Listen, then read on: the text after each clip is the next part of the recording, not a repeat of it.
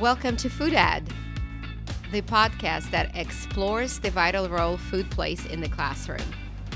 Join us as we dive into the latest research, share best practices, and hear from experts in the field. Let's work together to create a school environment where every student can thrive. Hello, everybody. My name is Svetlana Elgard. Welcome to the Food Ed podcast. So nice to see all of you again. I'll be your host for the Food Ed podcast today. And today we have Samantha Madrigal, who is the head of schools at the at AmeriMont Academy. Hi. Hi, Sam. Nice to see you. Hi. Nice to see you too. Thanks very much for coming. It is such a pleasure.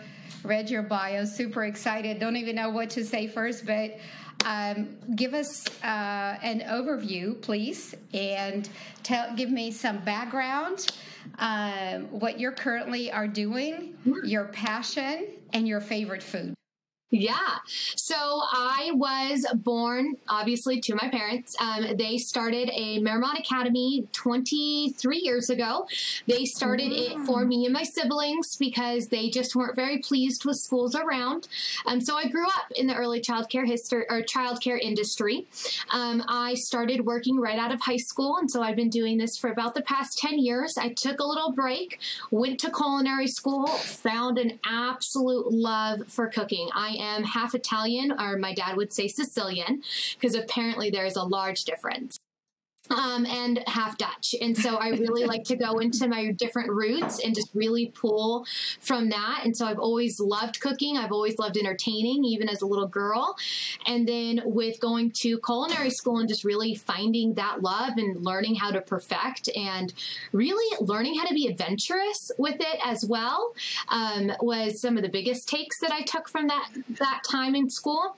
And then I went right back into the education industry and have started really working hand in hand with our facilities and really working on um, helping children just be really well rounded in all areas and adding more um, training and exposure for families about the impact of how different foods impact children.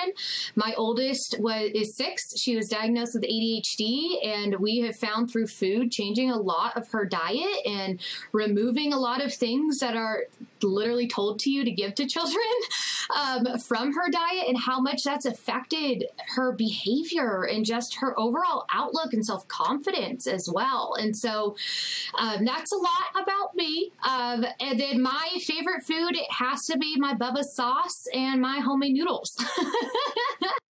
Baba sauce, what is that? Is that a red sauce? It is a red, traditional red sauce with ground beef and, and, sausage. It's my Bubba is my grandma, so we call her Bubba, and so it is her mm-hmm. special sauce. You know that that's very interesting because I'm from Ukraine, and um, in Baba is a grandma in Ukrainian too. Oh, cool! Yep. So it's uh when you said Baba, I was like, like Baba is Baba, like a grandma, or Baba. So that's very that's well, Ita- you know, Italian. It's a it's a it's a culture, right? And very yeah. very good. Uh, tell me a little bit about the AmeriMont Academy School itself. Like, how many kids do you have? What are the grades? Uh, yeah. Where are you located? Yeah, so we're in Orange County, Yorba Linda, and Anaheim Hills. We currently have two facilities. We start as young as six weeks old and are licensed all the way through five. But on our facilities, we also service TK and K students under the Department of Ed. Um, between both of our facilities, we are licensed for over 350 students. We are currently at around 98% capacity. So we are pretty full right now, which is really fabulous for us and just for the community as a whole. And we're we have high hopes to be able to to continue and expand in the near future. Very good. Well, that's that's so wonderful. So you get the little ones when they're very very little. Yep. And so you kind of provide the nurturing and they're very, very learning, very, very early learning, correct? Yes. Yes? Correct. Okay, wonderful. And so um, how do you so how do you combine your culinary passion with the education um, is is probably my my first question. Yeah. So the big part of it is teaching children first of all, just really listening to their bodies at that really young age. And so you'll hear us even with the infants talking throughout the day. So if it's time for their bottle, we're explaining to them what they're eating, explaining to them all throughout the day, and just constantly putting that voice into the back of their head and just really talking to them throughout the day. As they start to get older, we start to introduce nutrition and we start to introduce um, how different foods can affect your body within their curriculum, as well as training to families who are open to it as well, with just kind of giving them some examples. And a lot of it comes from my firsthand experience with my daughter, but um, just introducing it to them. And then as they grow, we do some simple cooking classes and just different things with them as well. Well, you know what? That sounds amazing. I, I, I can't believe that you're doing all of that, which is wonderful. Um, I'm curious to ask. Uh, focus for me on the how you're educating the kids on food um, early on. Like, uh, do you have? Uh, is it curriculum? Is it um, touch and feel? Like, what what are you exactly doing to familiarize the children with the foods, and how do you help them and teach them about the foods and is your staff trained like to do that do you guys uh, i mean i want to kind of come the full circle yeah. and focus on the food part because i want to understand what you're doing because i think actually um, what you're doing is is setting them up to be very successful in the grade school and to have some knowledge and understanding of food from the very very early even you know very very early. So i want to i want to hear how you're doing it. That's super excited by the way. Yeah. kudos to you Thank you. So, we're very heavily influenced from traditional education and the Montessori philosophies. And so, in doing so, we really pick up on what children are interested in. And throughout the past few years, right before the pandemic hit, we actually opened at our Anaheim Hills location and we're set to do construction this year at our Yorba Linda facility as well. But we created an outdoor classroom certified by the Nature Association. And so, by entering that into our, our into our playgrounds and into our facilities, we have outdoor gardens gardens. And so we're able to help wow, the children okay. garden. And so we start from seed and then we plant and then we're able to grow. And each classroom has the ability to go out there and tend to their garden, learn about the full life cycle of not only the food, but also the animals that help give us the fertilizer and just everything in those ways. And then when it's time to harvest, we harvest with them and we come inside, and that is our snack for that day.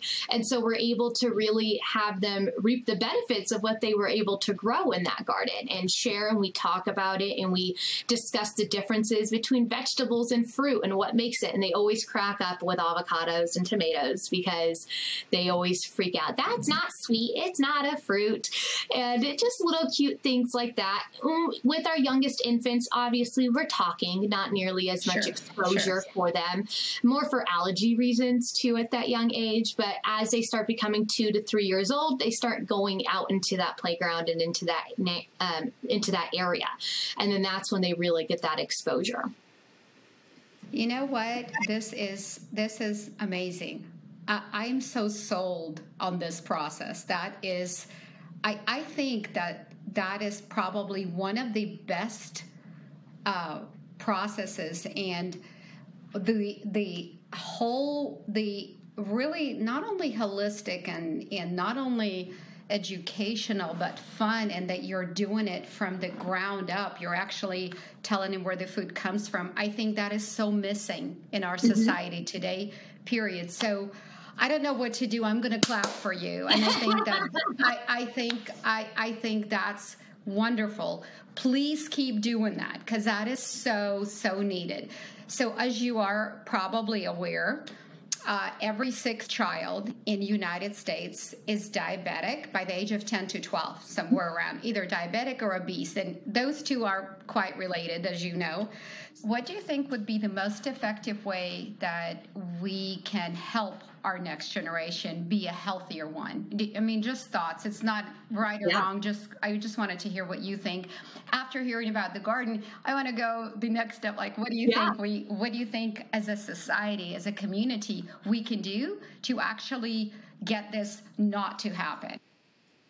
Yeah. And I'm a firm believer, and so is my family in all of that. My family actually has a small farm on their house. We they have a home in Lake Arrowhead. So they have goats, chickens, they have a full vegetable and fruit garden and an orchard. And we started that because my daughter, who's six, I have a six year old and a four year old, um, she is overweight and she is going to probably struggle with diabetes at some point in her life because it's on both sides, her dad's and mine's side of the family. And as soon as I realized, kind of looking at her intake and looking backwards after I went to culinary school and I started focusing a lot on food and, and the education behind it, I realized that by giving her those rice puffs, by giving her the rice cereal, by doing all of these things, I was teaching her body to crave these carbs and these zero nutrient food.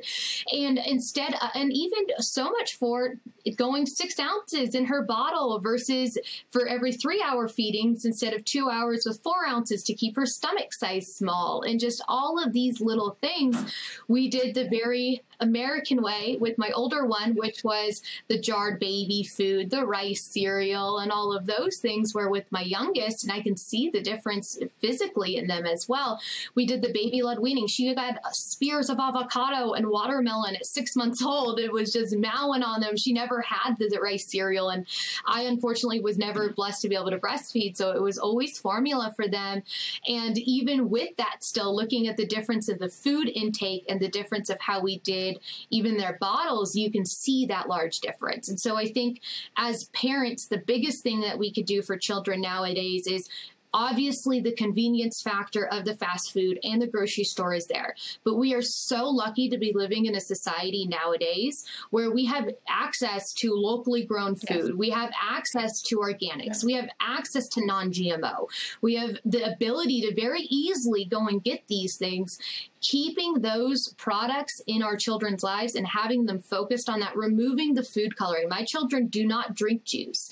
They don't, um, their birthday cakes are all white unless I use beet powder to dye them in different colors or different fruit powders that we freeze dry and then grind up and different things like that. But just seeing even their ability and their within their own self confidence and their growth within their own self confidence and how they hold themselves against their peers has blossomed with this food change. And so, just really for parents to focus mm-hmm. on keeping it as natural and as simple as possible, starting it from really early on so that they don't know the difference. If you don't introduce those things, they're not going to want and crave those things. So it's not going to be as difficult for you as you grow. And just limiting the process and really focusing on building that. I mean, my two girls, they love spending the time in the kitchen with me. Sundays are our prep days.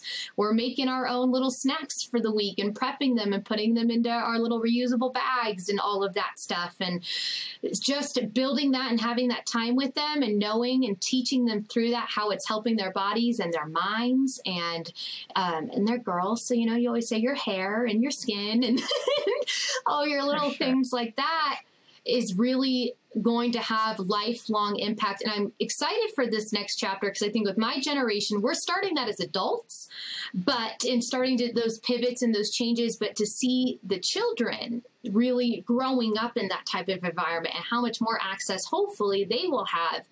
I hope that we can see a bigger difference with them in the near future. This episode is brought to you by Rainbow Chefs Academy. Rainbow Chefs Academy provides turnkey nutrition and wellness training for schools, home based, and after school programs. For more information, please check the link in the show notes or visit rainbowchefsacademy.com. And now, back to the show. Well, you know what you really just described is kind of a concept uh, which food is medicine. You know, if you think mm-hmm. about it, right, you can think about food as tasty, colorful, but you could also think about food what can it do for me? What what are the you know what nutrients? How can it make me live longer be healthier you know get rid of the things that uh, any kind of uh, diseases or anything that you have or make sure you don't have any? So you're kind of going to the next like a food is medicine. So that's very yep. that's that's amazing that you think that way. I think it's very it's great. It's forward. It's the way i think it's the way it should be thought food should be mm-hmm. looked at as not only not only as a taste, but also you know what can it do for for my body kind of a thing. My question for you is do you guys cook your own food on the inside in the school or do you guys have somebody that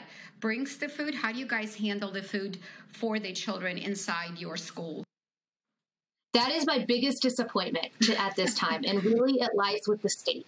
And the issue is that the state of California says that if you offer food, you have to alter, offer alternatives mm-hmm. for all children's dietary needs. And I think a big part of what we're seeing nowadays with the impact of children's allergies has a lot to do with kind of everything else I just previously hit on. But with the mass amount of children allergies that we're seeing in child care centers nowadays, it's very, very limited to what we're able to offer them. So at AmeriMont Academy, we're very big components of following Title 22, which is the law code that we have to follow and enforce. And one of their regulations is that if you offer food, you have to have all these alternatives. I can't charge enough money to be able to afford all the different alternatives and keep them in stock and in rotation. And so, unfortunately, at this time, we have asked families to bring all their own food. Um, that way, parents, one, have a bigger say in what their children eat, mm-hmm. and two, we're able to help keep our costs down so that we're able to be more affordable for all families within our communities, um, which is a big impact. It is still a disappointment for me because I would love, and we had done this previously where we offered a lunch program that was 100% organic and it was made fresh every day from a chef um, that we brought on site. But when this regulation was starting to become really well enforced, we did have to remove that. Well, I think it's a disappointment not only to you. There's a lot of issues. It's actually up in Washington at the moment. As you know, there's a lot of things. I think that I think everybody is going through a very hard time with with the food yep. chain, and you know, I, I think that each school should use local farms to source their yep. food from you know so that way the school the food is fresh it's organic or it's locally grown it's sustainable so you're you're definitely you're definitely not the only one going through that imagine you know bigger school districts and i mean they they they're feeling this what you're saying. So it would be great if uh, you know I, I hope this this podcast can serve also as creating this educational coalition where you know we can all do something about what we're seeing is happening and and for things to get better you know, not only for, of course, for our next generation, number one, but also our next generation quickly becomes our community as the children grow. So I, am I'm, I'm in hope that we do that, of course. Um, and so, as far as subject food insecurity, do you deal? How do you do? You guys deal with that at all uh, in in your school site? Probably not, right? At this time. Not at this time, and I think that primarily has to do with the demographics with where we are located right. in um, Orange County, and so we do have that benefit of being in Yorba Linda and Anaheim Hills. So we don't see that um, that much, much, but it is yeah. something that we teach to our children. So we do have food accessible for children in case we were ever to run into that issue, or even you know sometimes busy mom, busy dad. I can't tell you how many times we've left the lunch pail on the counter right. and taken them to school. So we definitely have alternatives on hand just in case. Yeah. Um. But primarily, I, we're very lucky to not have to deal with that. And it would just break my heart, to be very yeah. honest, to have to. Yeah.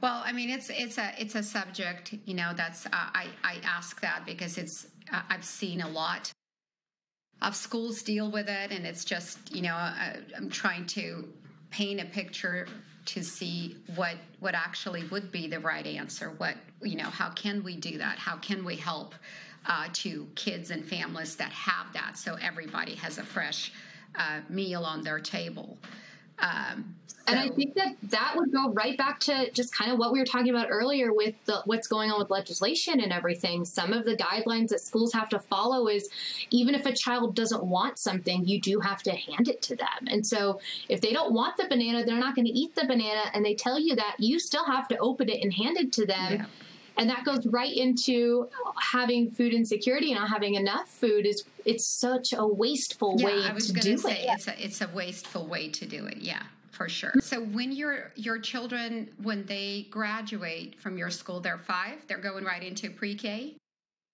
Right into first grade. Right into first grade. Okay. What do you think would be maybe two or three of the biggest learnings that they would take and explore uh, that after being in, you know, in your uh, at your site and being at such a site where it really is educating you on health, wellness, and nutrition. I mean, many many sites do not. So, what would you what do you think is the most important takeaway for the kids when they go into um, the world of school?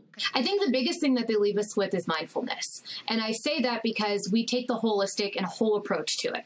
So we don't necessarily teach at the younger age groups. We do in TK and kindergarten about the five food groups and all of that. We more teach about moderation and listening to your body. So teaching them all of that aspect. So when your body is telling you you're full, you're full, how it takes a few minutes for your body to even reach your stomach. And we do experiments about that with little clear tubes and water wow. filled it with seeing how long it takes for the skittle to fall to the bottom and just little things like that to help show them. We do sign language and yoga every day in our program as well. Wow. And so every morning they're doing yoga. And so being Wonderful. able to be mindful and stretch and meditate and having that calming moment before we start our day, as well as when we're getting into snack and we really hone in with everything's okay as long as it's in moderation. You're not not going to have a cookie at a birthday party and I'm I'm one of those moms too. I'm very strict about what enters my house. I'm very strict about what I serve from my house.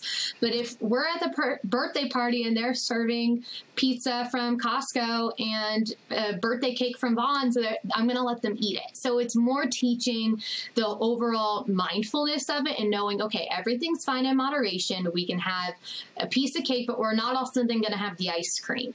And so when they leave our program, I feel like, and I'm noticing this even just from my oldest who's going to be graduating this year and entering into a first grade, she really has a good understanding of feeding your body stuff that is healthy and that it is fuel for your body. That food is, yes, you want to enjoy it because the taste is important, but the main goal for food food is to fuel your body, just like gas in your car. Yeah.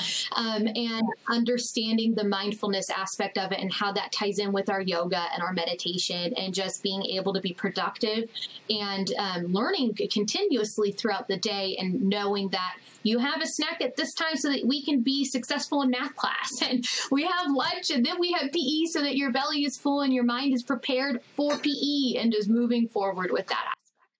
Yoga, meditation, health, wellness, and nutrition. I, I want to sign up for the school. I mean, I, I'm always like, I'm always like, I'll, I'll sub in today, no right. problem. you know what? So, yoga, meditation, my favorites. And I think that. Yeah those are the most important things and if you're teaching that to the kids so i want to tell you that this has been an amazing podcast uh, for me because you have hit on all the pain points I mean, yeah, pretty much all the pain points that I think we all have. So I'm sure if there's an audience, they're going to clap for you. So I'm going to clap for you because I think that you're you're doing a wonderful job.